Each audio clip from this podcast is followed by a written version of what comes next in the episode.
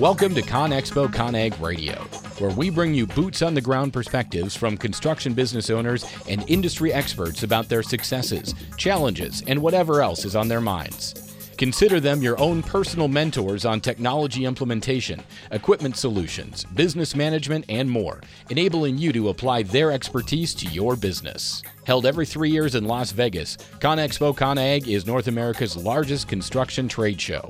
For even more ways to connect with the industry, visit conexpoconag.com forward slash connect. We've got another great guest on the show today, so let's dig in. Mary Catherine Harbin caught the attention of the industry when she established the nation's first all female paving crew. The area manager and equal employment opportunity officer for Tennessee based Maymead Incorporated has worked her way up the ranks and built a successful career in construction. As a nationally recognized speaker on workforce development, we're excited to tap into her expertise on mentoring employees, mitigating bias and discrimination, and taking a progressive approach to hiring. Thank you so much for joining us today on the show. Absolutely. Thanks for having me. Of course. Well, why don't we just jump right in and talk about Maymead? I know there may be some listeners out there who don't know about Maymead. Your roots date back to 1747. So tell us a little bit about the legacy of your family's business and what it was like growing up in the industry.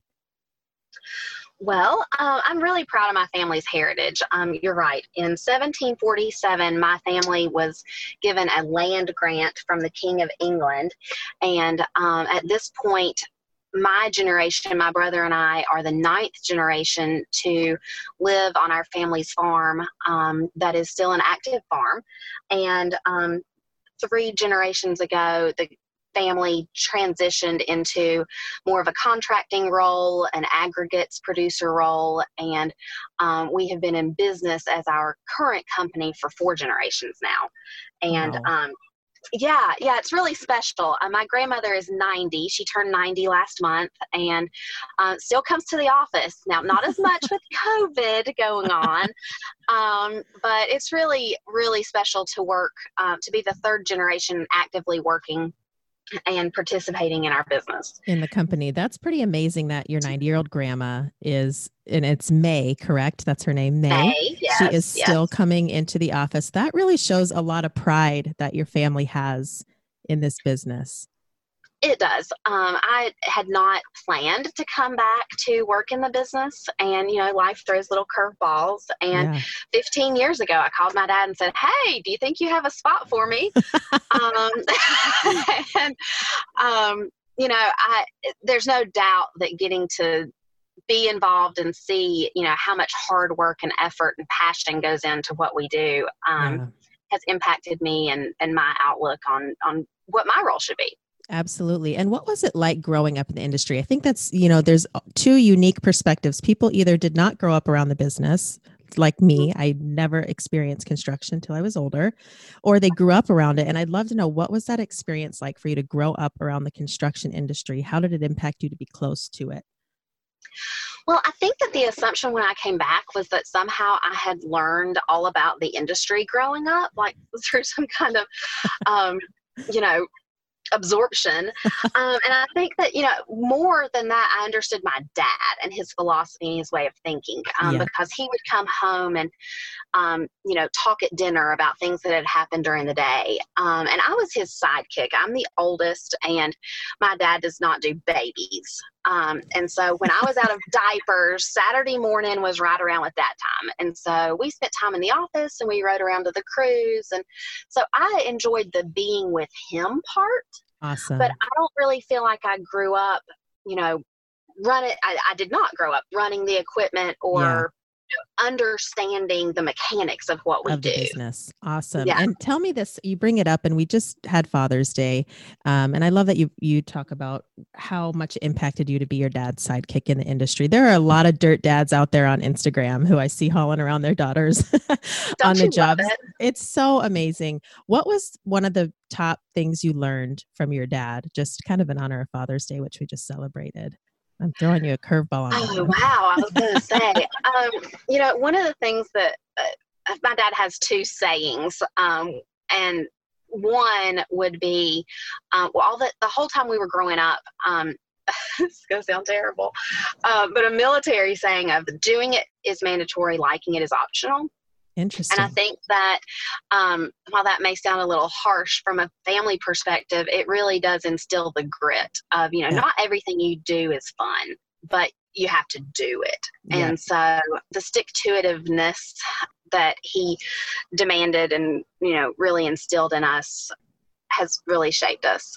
I um, think that's a great principle to bring up, especially as the next generation comes into this industry. It's it's right. going to be great. It's going to be exciting. It's cool, all the equipment, yep. but it's not going to always be easy, and it's going to take some grit. that's right. That's right. And then the follow up is a pin with no head is no good, and so it's a constant keep your cool um, we're all pretty type A, um, high strung personalities. And, you know, it doesn't take a whole lot to get our crowd wound up. But he's right. You know, if you lose your head, if you can't maintain a certain level of steadfastness, then you're not effective.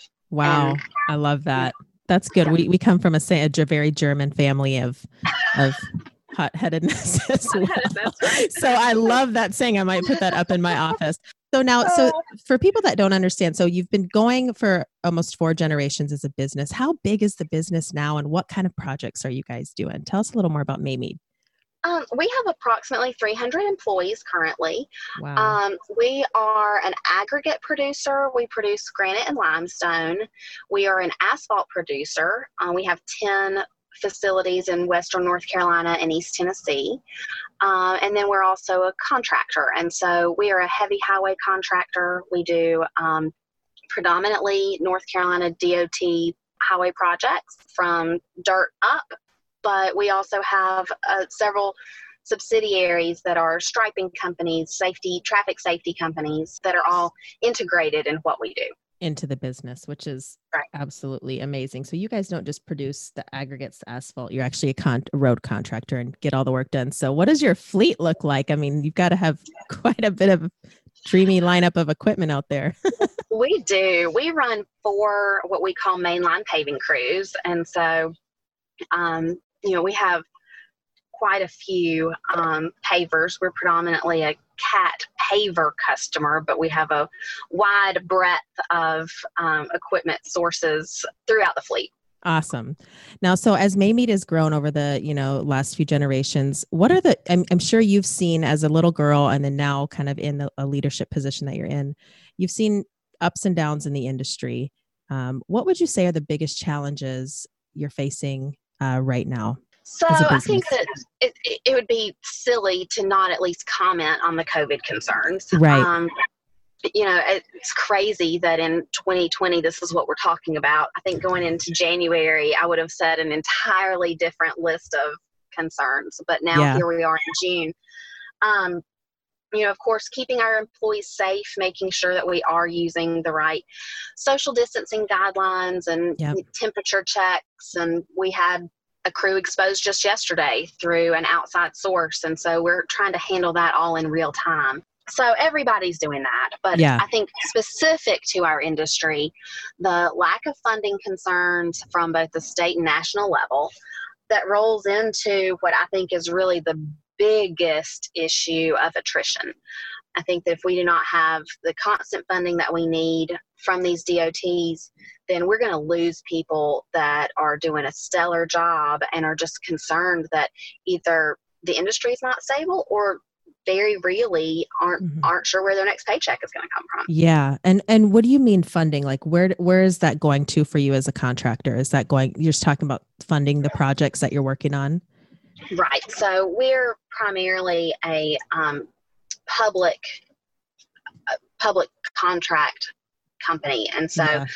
our our work comes from the DOT so the state funding for the DOT as well as the federal highway funding um, that funds those state departments in a number of cases. And so um, you know the drop in revenue fewer drivers yeah. has really decreased the revenue from the gas tax in most states. You know we don't have ready federal bill to keep keep all the states funded um, on that side. And so I think that we're looking at a, a true crisis in funding for our industry on the highway side. Wow, that's very interesting. I did I didn't know. And what do you think? Where where is that bubble coming from? Is that just kind of the temperature from COVID, or has it kind of been something that you've been seeing for a while? The government funding. Uh, I think it depends on where you are. I think that yeah. it, across the industry, you would say that that has been a concern on the federal level. Yeah. Um, specifically for us, North Carolina has been very steady and very consistent in the last five plus years and now we've hit a crunch um, mm-hmm. period and there's there's real concern in our state about where the funding's going to come Got from it. and uh, there are quite a few states in the same situation what is how are you guys kind of pivoting to deal with the, these challenges that you're you're seeing with on the on the funding side? That'd be a very interesting challenge to combat because are you are you having to get involved in lobbying? You know what what kind of are your pivots there?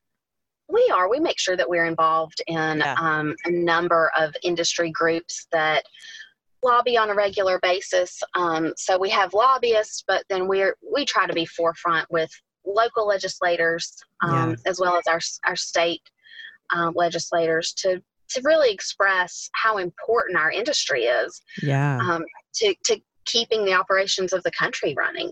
Absolutely. I think the the one of the positive things that came out of you know everything happening in the world right now is that construction was deemed essential and exactly. more people saw oh there's this career out there there are these workers out there they're essential workers they are building right. the world around us That's and right. i was slightly excited about that spotlight and you know people seeing that so now what do you see as the biggest growth opportunity for the construction industry in the coming years well, I'm going to assume that the funding situation is going to, to level out um, because you we cannot allow our roads and bridges to just crumble and nobody do anything about it, right? Yeah. So, um, you know, it will take an effort industry wide to get that handled, but I, I have faith in in our legislators that that will happen. I think our biggest growth opportunity is really in the attraction of non traditional workers.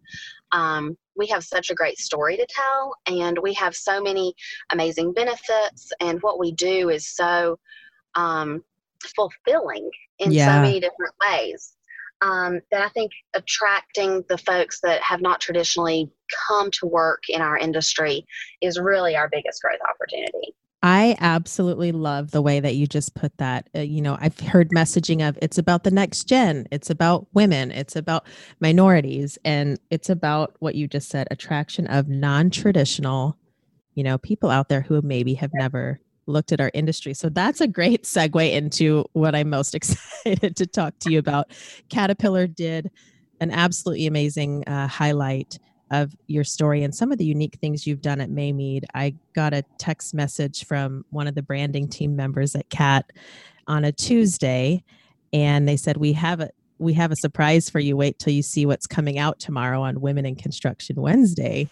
And when your story came out of the all women's paving crew that you built, it just blew my mind. I was like, oh my gosh, this is a whole nother level it inspired me to want to build a you know all women's driving crew and whatever. So let's talk about that because maymead decided to take a progressive approach to hiring employing what may be the first all female paving crew in the nation and opening the construction industry's eyes to an untapped market of potential workers. So tell me where this incredible idea was born for you. Well, if you think about the context, again, it's crazy that here we are in the middle of 2020 and things have so drastically changed in the last two to three years. But I would say 17 to 19, um, I would say is a, was a boom for our industry. I mean, everywhere I went, yeah. we were hearing everything's great. We've got plenty of funding. The lines of credit are good. Equipment's everywhere. We don't have the people to run it. We don't have the people to do all the things that we need to do and I felt like I was hearing this refrain over and over and over again. I was participating in that conversation, and um, you know, everybody was trying to think through how are we going to find more people. And at the same time, um, I would say a groundswell of women's leaderships group groups were breaking through um, in terms of women of asphalt launched from the world of asphalt i believe that was in 18, um, maybe off a year. Yeah. Um, and um, Caterpillar was doing women in leadership conferences that they were just starting to open up to some of their customers where they'd been doing it internally um, for a number of years. And I wound up in all these different places. Um, and it was just almost an epiphany of, you know, yes, we are women in construction. Yes, we are um, really proud of our roles, but the rooms that I was in were more project management, executive level rooms where we're all kind of brainstorming and how do we do these things. And I thought, you know, what we're missing is the the people doing the work. Yeah. And um, you know, there's no question that the technology is in place for women to be able to run the equipment that's out there in the field. I also think that there's no question that 30 years ago, it probably wasn't as conducive to women Right. um, right. doing the work. It was very heavy um, body strength intensive work. But Yeah. right now, it's really not. And so I leave these conferences. Um, I'm going home. I'm, I was really I, it's such a weird feeling because you've let you've been with this group of women that is just so energizing and so motivating and inspirational. You're like, oh, I'm not the only woman doing this. Yeah. And at the same time, I was really frustrated because I thought we've missed something. I can't figure out what we've missed. And that just coincided with a couple of weeks later. Um, I had a perfect storm of several operators out on a crew, and my superintendent called and he said, We're going to shut down tonight because so and so's having surgery, and so and so's had a death in the family, and all these different things. And I said, Well, I'll get a babysitter um, if you'll put me to work. And I said, I'll, I'll come fill in the spot. And he said, What are you going to do? Run the paver? And it really hit me wrong. I mean, it really hit me wrong. And I said, Yeah, that's what I'm going to do. And I had been in the industry for just over 10 years and had never run a paver. Yep. And I thought, Why? Why have I never done this? And I think that when I started questioning myself, the answer was not nobody would let me. That's not the answer at all. The answer is I was intimidated by it. Yep. Um, you know, I didn't want to mess something up. I know how hard those crews work. I see how much they sweat. I know how much time and effort and energy goes into every little thing that they do. And I didn't want to be a, a problem. Yeah. I didn't want to mess it up. I didn't want them to have to fix my mess. Um, I didn't want to be in the way. Uh, I didn't want to look dumb. Yeah. You know, I mean, you put all that together, and I thought, you know, if I have access to this equipment and this level of knowledge from these crew members every single day, and I haven't taken advantage of it, that's why we don't have more women in the industry um, because it's a little bit scary Yeah. um, and we may not feel welcome. I mean, as much, and I know every single one of those guys and girls for that matter by name, but so I wasn't afraid of them. I just was intimidated by the whole issue. Yeah. And so I went out that night. Um, I said, so and so is going to teach me how to run this paver. I'm going to run it all night. And I did.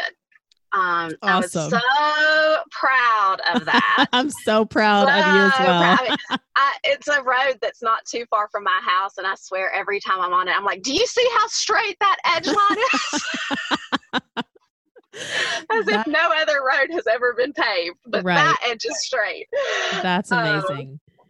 So you're kind of saying no one was stopping you but you. No, nobody was stopping me but me. Nobody. Awesome. If I had if I had called up and said, "Hey, I'm going to run this," or "I want to run that," and I had done some of that in what I would consider a safer location at a plant stacking Yeah. concrete blocks, you know, somewhere that I could tool around by myself and not really impact anybody else. But I think Right. in general, as women, we don't want to put anybody else out Yeah. um, we don't want to be a negative impact. And so, after that experience, after the really great conferences um, that I had been in that spring, it all just was swirling, right? Yeah. You know, you, Yeah. you you're chewing on it. You're in the shower. You're getting in bed. Whatever. You know, all your spare time is just swirling. And I thought that's what we need. We need an all women's paving crew so that you're learning at the same time everybody comes in at an entry level. You don't have a bunch of men screaming and you know, because on the road they scream all the time. It's Yeah, not yeah. ugly. It's it's really a They matter of have to, uh, but it's it's really disconcerting if you aren't familiar with that.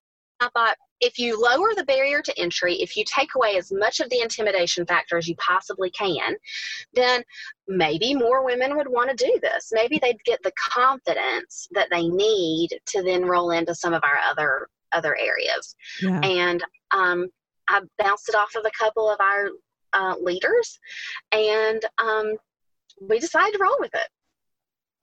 And how'd it go?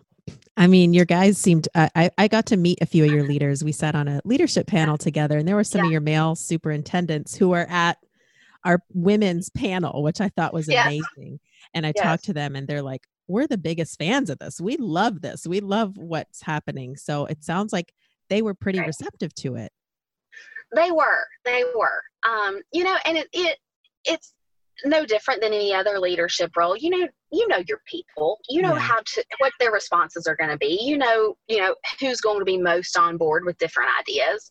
And so um, I talked to a couple of um, those guys internally, but then I thought, you know, it's really not fair for them to work in our company and me have this great big idea that I'm clearly excited about, and them not have to say yes, right? Yeah. And Right. so I called um, one of our subcontractors who I really respect in the industry and said, I need you to just shoot me straight because. I know, you know, this guy and this guy and this guy, they're going to be on board and they're going to support what I want, but I need you to tell me mm-hmm. what you think about this. Um, and he said, not only do I think it's a great idea, it's such a good idea that I'll sign on to train them if you can find them. Wow. And I was like, wow. Let's go. Right? yeah, I, I mean, really. And so um, that was Tim Looper, and he, he was in the video. He did train them. Um, he did a fantastic job. Yeah. And then Chris was also in the video. He was my, you know, find it guy. He's our Yeah. ops manager. And I said, you know, I, I know this is crazy enough. We're not going to go out and buy a bunch of equipment. You know, I need to know where our spares are, what we have. Um, and he was the put it together guy. Awesome. And um, so we had a full plan together before we ever bounced off my dad. Um, took him to lunch and I said, okay, this is how we can do this. yes. Uh, I just need you to say it's okay. yeah. And he said, okay, go do it. Let's go for it. Um, and so from, you know, really getting the idea together to off the ground was about a six week window. Wow. So it was quick. That's quick. it is like you know we don't do anything slow um, but um, we we started advertising we talked to our folks um, you know because so many of us hire by word of mouth Yeah. um, and i I like to say, you know, we had always said, well, what about your son? What about your brother? What about your dad? What about, and I said, you know, we don't ask about their sisters or their moms or their girlfriends. Yeah. Um, and that's what we did. And, you know, this one kid said, hey, my mom would really love to do this. Great, bring her on. Yeah. And so I really thought, and I will tell you, this was a pitfall of this launching. I thought that I would contact the women that were already working for us because I don't want to lose sight of that. We have always had a blended workforce, Mhm. um, but the women that we've had, I would say, are the exception and not the rule. hmm You know, they, they don't mind being with all men, or they're the wives of the foreman and they've been a pair, you know, team for a long time. Yeah. Um, and so I thought, well, wouldn't they love to do this? This would be so great. And I started calling around, hey, do you want to do this? Hey, do you want to do that? Thinking if we had some experience, it would kind of give it a skeleton before we brought in new people. they were like, I don't want to do that. Uh, nope. Nope. I like working with the men. I am not interested in, the, you know, I like my job. That's why I do my job. Yeah. Huh, okay. Well, I guess I'm going to have to get started some other way then. Yeah. So Uh, you were left to start fresh with all. we started new. fresh. All Wow. new. Wow. All new. And were they quit? I mean, I, I, from what I understand, I mean, you're, those women on that crew learned very quickly, and very it was quickly. it was more of a life changing, fulfilling experience for them. Correct. Yeah, I, I think that you know there's no doubt in my mind that there's a psychological benefit of accomplishing something and being Mhm. able to see what you've done. That's one of the things that I love about this industry is that at the end of the day, you can turn around and literally see the road behind you. Yeah. Um, that I have done this. Um, there's really something gratifying in that. And these women came from all different backgrounds and different career paths, and some of them hadn't worked in years, and some of them were coming out of uh, obviously they were all coming out of different industries um, and to you know feel the success of manipulating a machine as large as what we operate Yeah. um, and know that you can make it do what it's supposed to Yep. is just you know such a such a confidence booster yes. and um, they the some of the earliest pictures they're just glowing um you know that they're so excited that they've done this you know Big task. unimaginable thing Yeah, absolutely. So you were able to really capture them with the fulfillment that any person in our industry experiences, which is we're building the world around us and We we get to see that. We get to see that growth.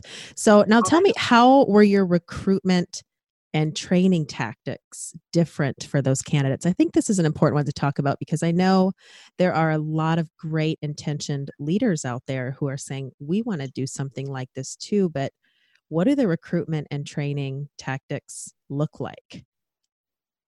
right um you know we've used we started with this model. It's crazy i don't know why we didn't do this before. There's some of this is just low hanging fruit that seems so obvious to say out loud. Um, but for years and years and years our job ads have all said you know experienced paver operator you know looking for five to ten years or whatever. And at this point you know all those people have jobs. We're just poaching between ourselves kind of thing So um, if that happens. um, and so obviously there aren't just a whole lot of women paver operators floating around everywhere. And so our job ads literally said now hiring women's paving crew, no experience needed. wow. Um, you know, willingness to work hard. You know, I mean, we didn't sugarcoat it. It's a, I feel like my job is to make it sound terrible so that when you get there, It, it's awesome. you know, it, it, it's great. Outside work, you know, hot temperatures, heavy lifting, on your feet all day. I mean, you go through the whole thing, you know, but breakthrough opportunity, yeah. you know, huge opportunity for upward motion in your career. So a no experience needed philosophy. And all of our ads say that now. Every single opportunity Across the opening that we Yep. across the board. Um, but I think you have to have an organization that is truly committed to training people when Yeah. you do that. Yeah. Because if you advertise that no experience is needed and you're not working from an environment very fully aware of safety concerns and Yep. you know what then what needs to be instilled in these people um, you're asking for a really terrible situation Yeah. So you kind of changed the tactics to no experience, but you had the setup. You really built a good setup for them to be trained, to understand the safety, um, which is just awesome. So, what have you learned since establishing this crew? What you know, you had this big idea, you put it into action in six weeks. you figured out the recruitment strategy to get the right women, and and you got it off the ground. Uh, what have you learned since since doing all that? so i think there's an operational side and then there's uh, you know more of a side note um, answer to that but on the operation side i mean i think what we've learned is that women really can do this and that they really do enjoy doing it when given the opportunity to to excel um, you know, because I've had every now and then you hear a naysayer, you know, well, women don't want to do that. Um, yeah, we do. Yeah. Um, we just need to be given a safe place to to learn um, and have the opportunity. Um, so I, I think that we are seeing that it is successful. Um, does every woman in the entire world want to do this? No. Does every man in the entire world want to do this? No. no. I mean, it's just back to we're people. You know, different Right. people like and enjoy different things. I like So- it. So Um, that has been, you know, one, it can be a huge success. mhm. Um, but two, I think that on more not negative, but just realistic side is that we've really confirmed societal gender norms in this experiment, if you will, um, because there's no doubt, if there was for anyone, um, that women truly do carry family responsibilities differently than men do yeah. and that has been something we've had to navigate um, Okay. And has really been to me the hardest issue to get my arms wrapped around Yep. um, because women typically and I'm, I'm painting with a broad brush Yep. but typically carry the child care concerns cover the doctor's appointments are dealing are caring for aging parents are the ones you know needing to do the shuttle run in the afternoon if there's not a bus from the school the um you know there there this has been i'm going to say difficult Yeah. to figure out how to not be so hard lined to say Yeah. no you can't leave no you can't do that because they're women Yeah. and they are it's not that they need special treatment right. but the reality is is that those things don't happen for their families right. if they don't do them right. And you're you're And absolutely right to say it is a societal gender norm. You know that that is pretty common. Not that we're not seeing a change in that, but that women are expected to be at daycare, to be at the doctor's appointments. Um, I, I had a woman that I know who her dream was to be an operator. She really wanted to be an operator, and a, a guy at a bigger company was like, "Don't do it because that it's a ten hour shift, and Yeah. you will not see your kids." And I just thought that was so interesting. I'm like, wow, that it, you're right. It's a difficulty to learn to figure out to navigate um, is the scheduling. and i would say i don't we don't have the answer for that yet. Yeah, um, you know we've talked about does it need to be shorter shifts? Does it need to be how can we work through some nuances? Interesting. um, you know to to really help women succeed in what we do. Yeah, um, and i don't I, I don't think we have the answer yet. Um, but it is something that has been really brought to my attention and heightened my awareness yeah, of you know we we need to be user friendly yep. in in our industry as well So, so it's not just saying women join our industry, not just in the office, join our industry in the field, but then it's industry. We're going to have some adjustments to make to make this user friendly for them, for it to work, for them to not. Because I do hear that a lot of women will join, and a pretty high percent don't stay Right. after three years. And I'd imagine that part of that problem is what you're bringing up the schedule. So I love that you guys are looking for solutions, and I hope we can have you back. You know, again when when you've thought of when you have some solutions. We're Well, counting give on you. We're gonna let you enjoy right now the fruits of your labor.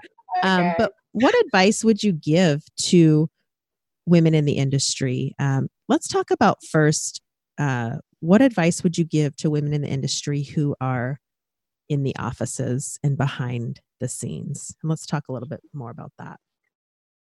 Well, the first thing that I would say is the operations cannot go on without the support team in the offices. Yeah. Um, I think that there tends to be a divide, if you will, between, you know, we're doing the work, we're, you know, out there in the field, we're this, we're that, um, you know, the production side. Um, and then on the, the inside, you know, it's a, well, nobody gets paid if we don't process the checks and nobody, you know, the contracts don't, don't go through and everybody has a role to play. Yeah. And I think that it's really important for all of us to respect those roles Yeah. and understand how important everybody's role is. Absolutely. You know, we're all women, um, all in the same industry, and just because we wear different hats doesn't mean that anyone's less important than anyone else. Absolutely.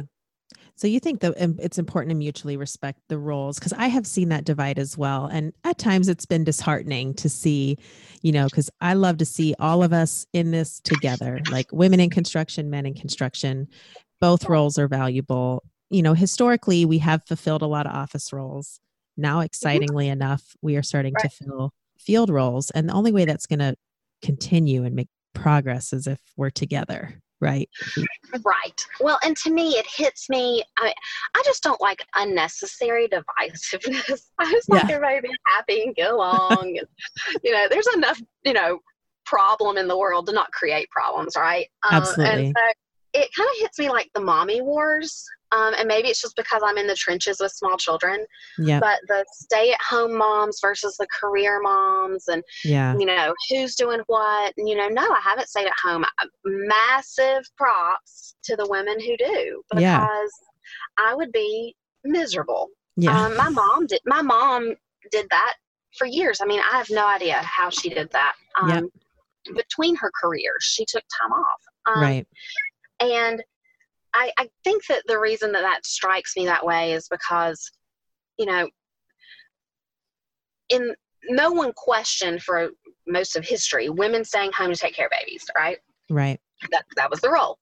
And then mid-century, women started going into the workplace, and that needed to be highlighted because it was different, mm-hmm. not because it was more important or not because it was better it was just something new and it needed to be supported.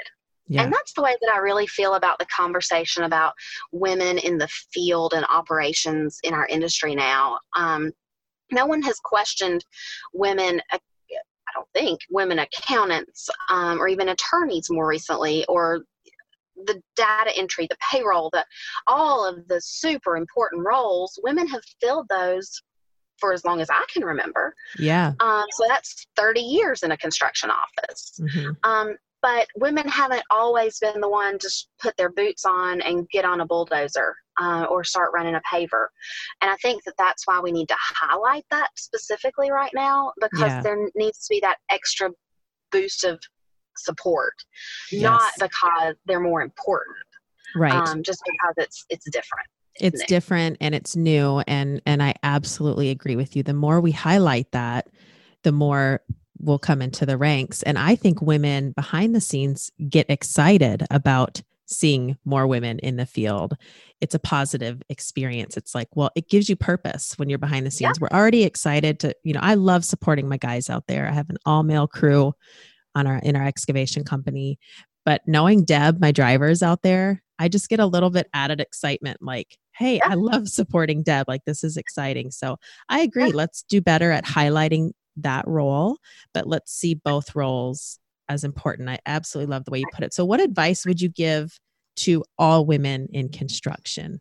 You know, just assuming we are all on the same playing field, behind the scenes or not. What is some of the best advice you would give women in the industry right now? So I like to always, I just want to start with, you know, ask questions um, there are no dumb questions. And what I find all the time in our organization um, and with the companies that we work with is that people in our industry love what they do. They love to tell you about it. They love to teach. They love to share their experiences.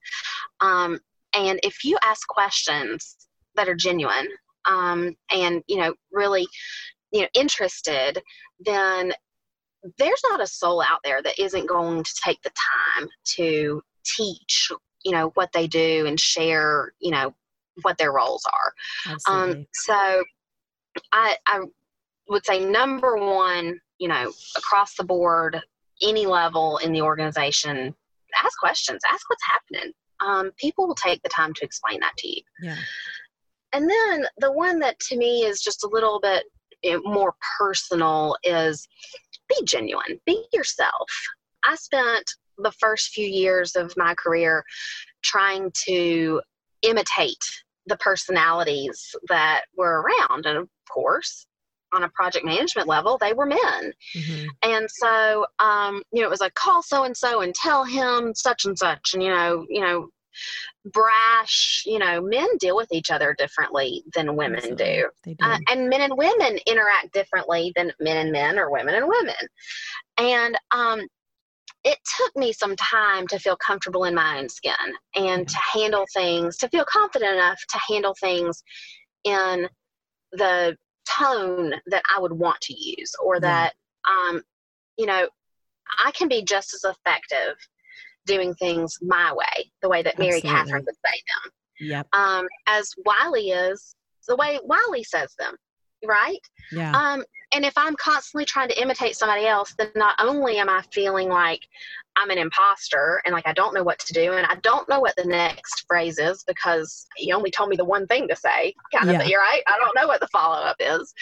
Um, than to just say, you know, hey, this is Mary Catherine. I need to ask you, blah, blah, blah, blah, blah. Um, and that, it's amazing that learning to be yourself is a process. it is. Um, but you know, being able to say no, I can make the call and I can handle it. I just need to know what the outcome needs to be.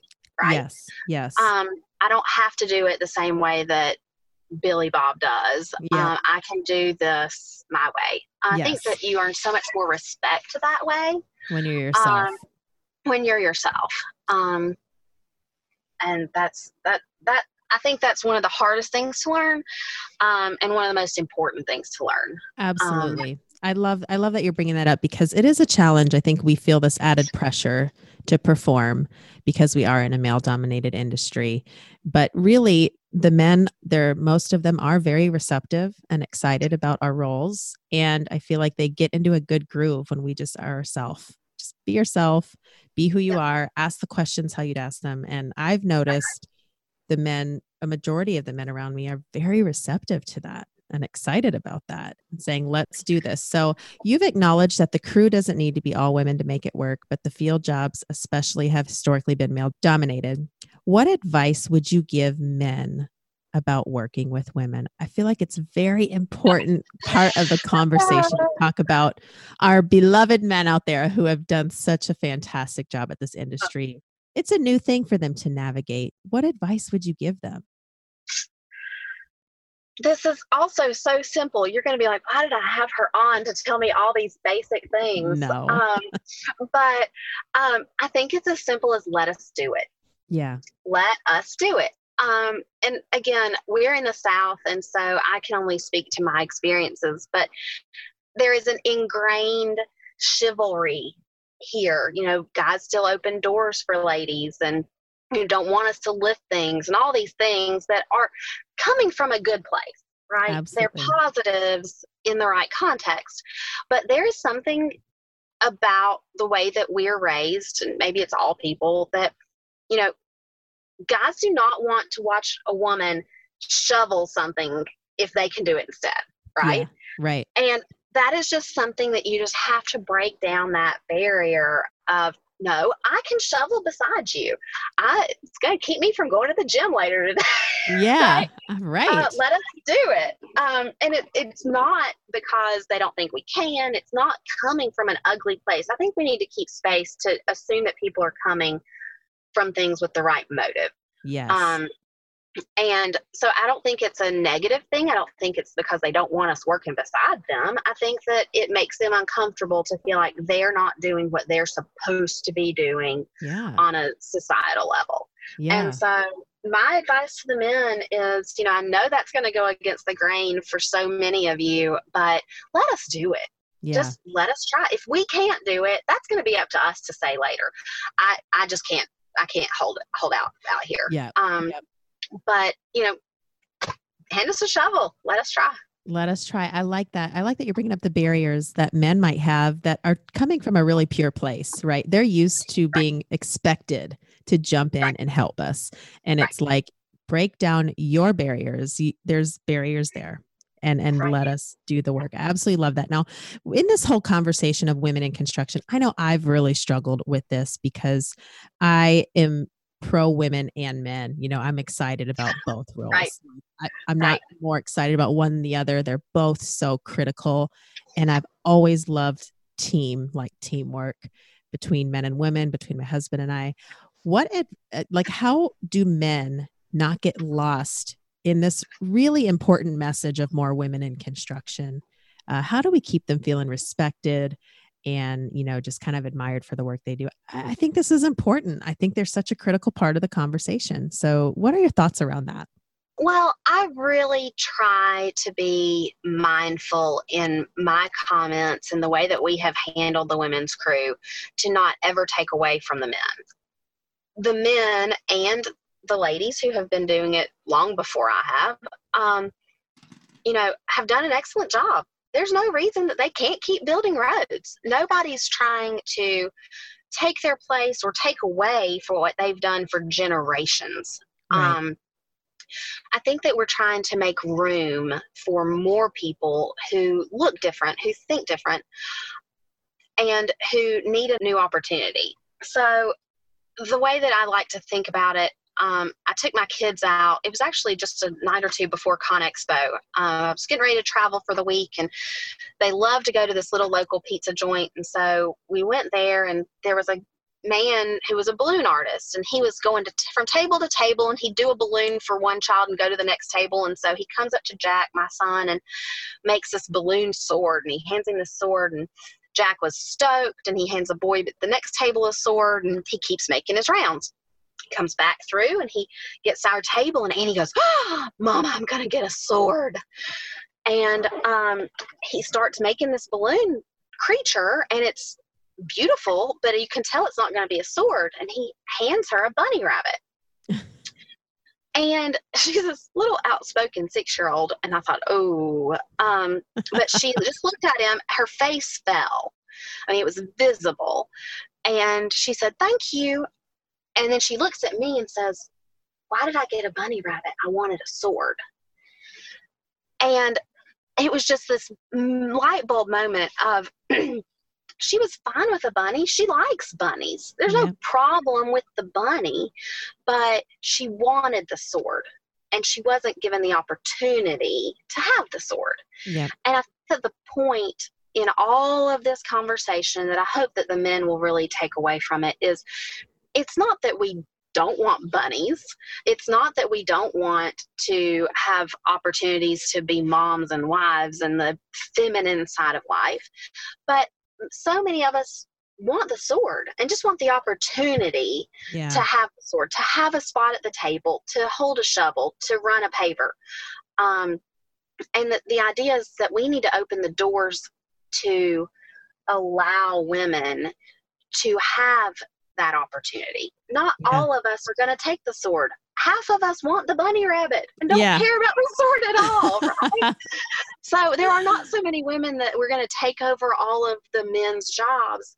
And the more critical piece is that they're going to have to give the sword because there are not enough women in the industry mm-hmm. who know how to do it. Yes. So we can't do this without them teaching us, welcoming us, handing over the shovel or standing there to help them learn how to run the paver. I mean, there's not a picture of women in our organization initially uh, or as we train more that yeah. don't have a man standing there. Yeah. They are critical to this piece of the puzzle and they don't need to be defensive or um, upset about it.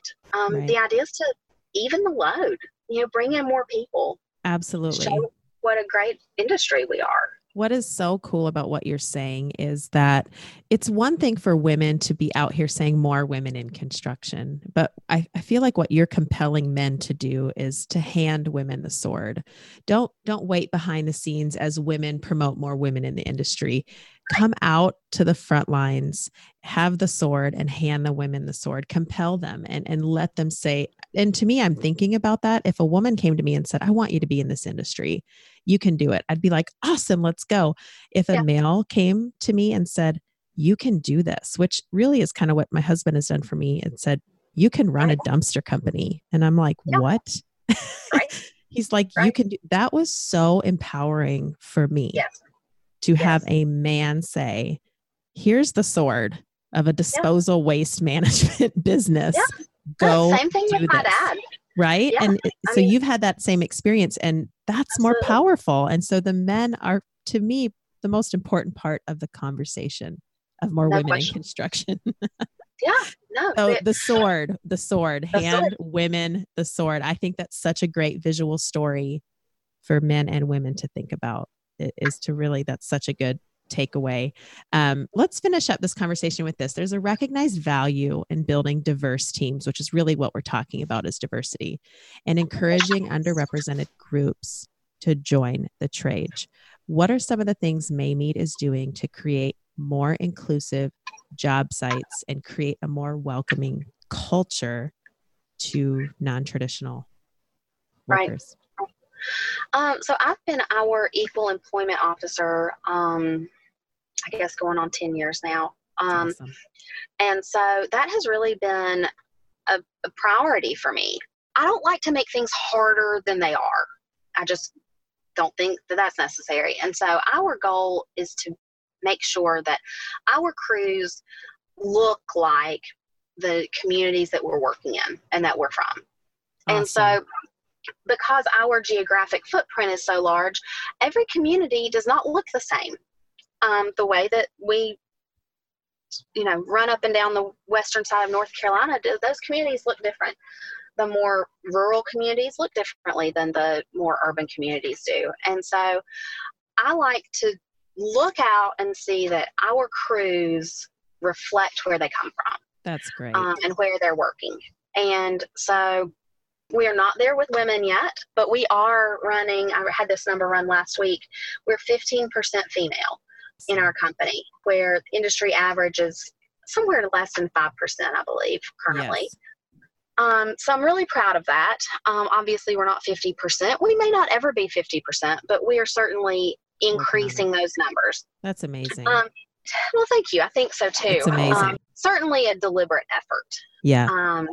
And we do the same thing um, for other minority groups in terms of, you know, our recruitment levels and um, one of our new general managers I say new, he's been with us two years, I guess, um, is an African American. And I love having him on our team. I love having him there with a seat at the table because I think it's so important, not only for not only for women that's what we've been talking about but for everybody to be able to look up the management structure and see somebody that looks like them yeah you know, when you when you or I look at a board of directors and it's all men, you're like, well, I don't think anything about us. Yep. I feel like the same applies for minorities. Um, wow. That there needs to be somebody with a seat at the table that they can look up to and aspire to to to be like.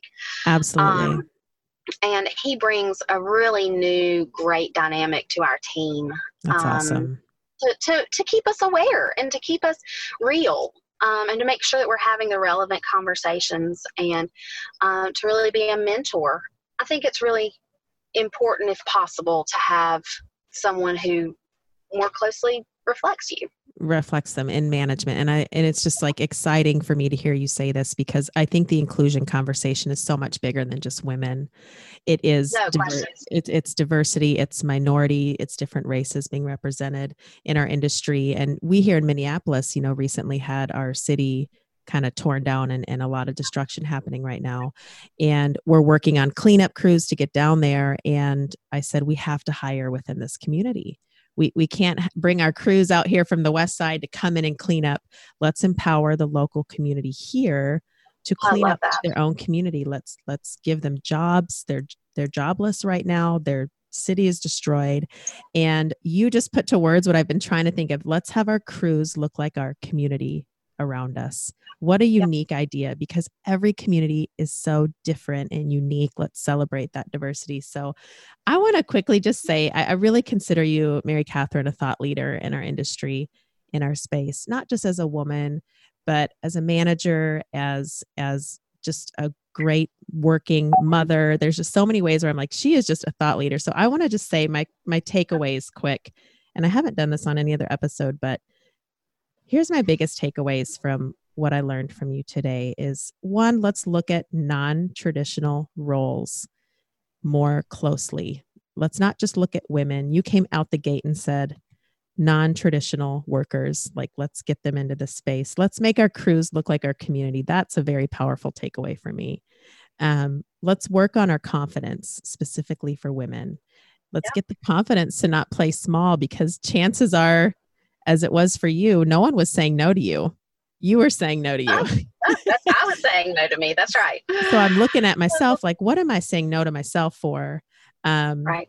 another thing is just to have unity among the roles of women in the industry. Yeah. Let's have unity among the office and the field roles, but let's get better at highlighting those field roles because that's new, because that's different.